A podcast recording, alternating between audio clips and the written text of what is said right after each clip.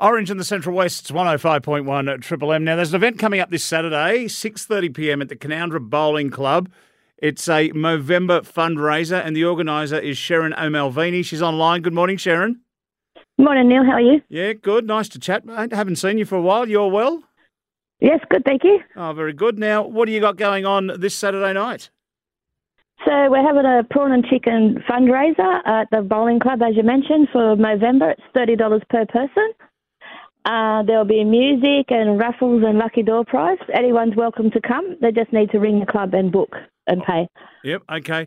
Uh, Movember, of course, uh, it's not just about blokes growing dodgy moustaches. Uh, ladies can get involved, and this is, is your way of doing so, I'm, I'm gathering?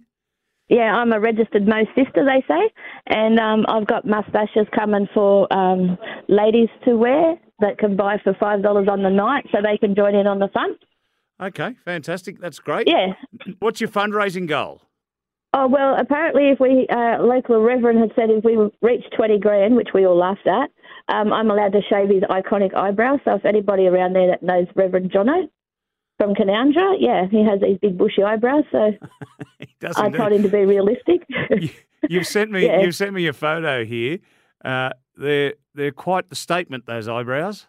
They are. We had one local fella said they'll have to try and um, replace them with possum tails or something because that's how bushy they are. So you can make a few wigs out of his eyebrows, I reckon. yeah, so there is a link on my Facebook page um, or Canowindra What's On that, that, anyone wants to donate that they can go on there and donate towards Movember or if they log into Mo, like go onto the Movember site and search for your area for the prawn and chicken night. Okay. Yep. They can make donations through there. Yep, or simply turn up and, and head on to the Canowindra Bolo and make it a huge success, I guess, because it'd be great if you yeah. fill the place up. It would, but I need them to. I have got it stated that they need to book and pay by the 19th, which is Sunday. Ah, yes, Sunday gone. So but you can extend it a bit for us?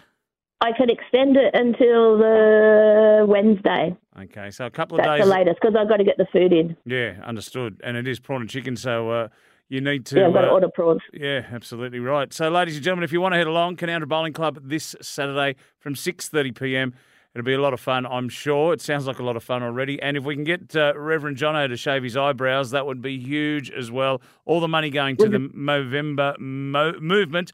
And uh, Sheryn, good luck with it.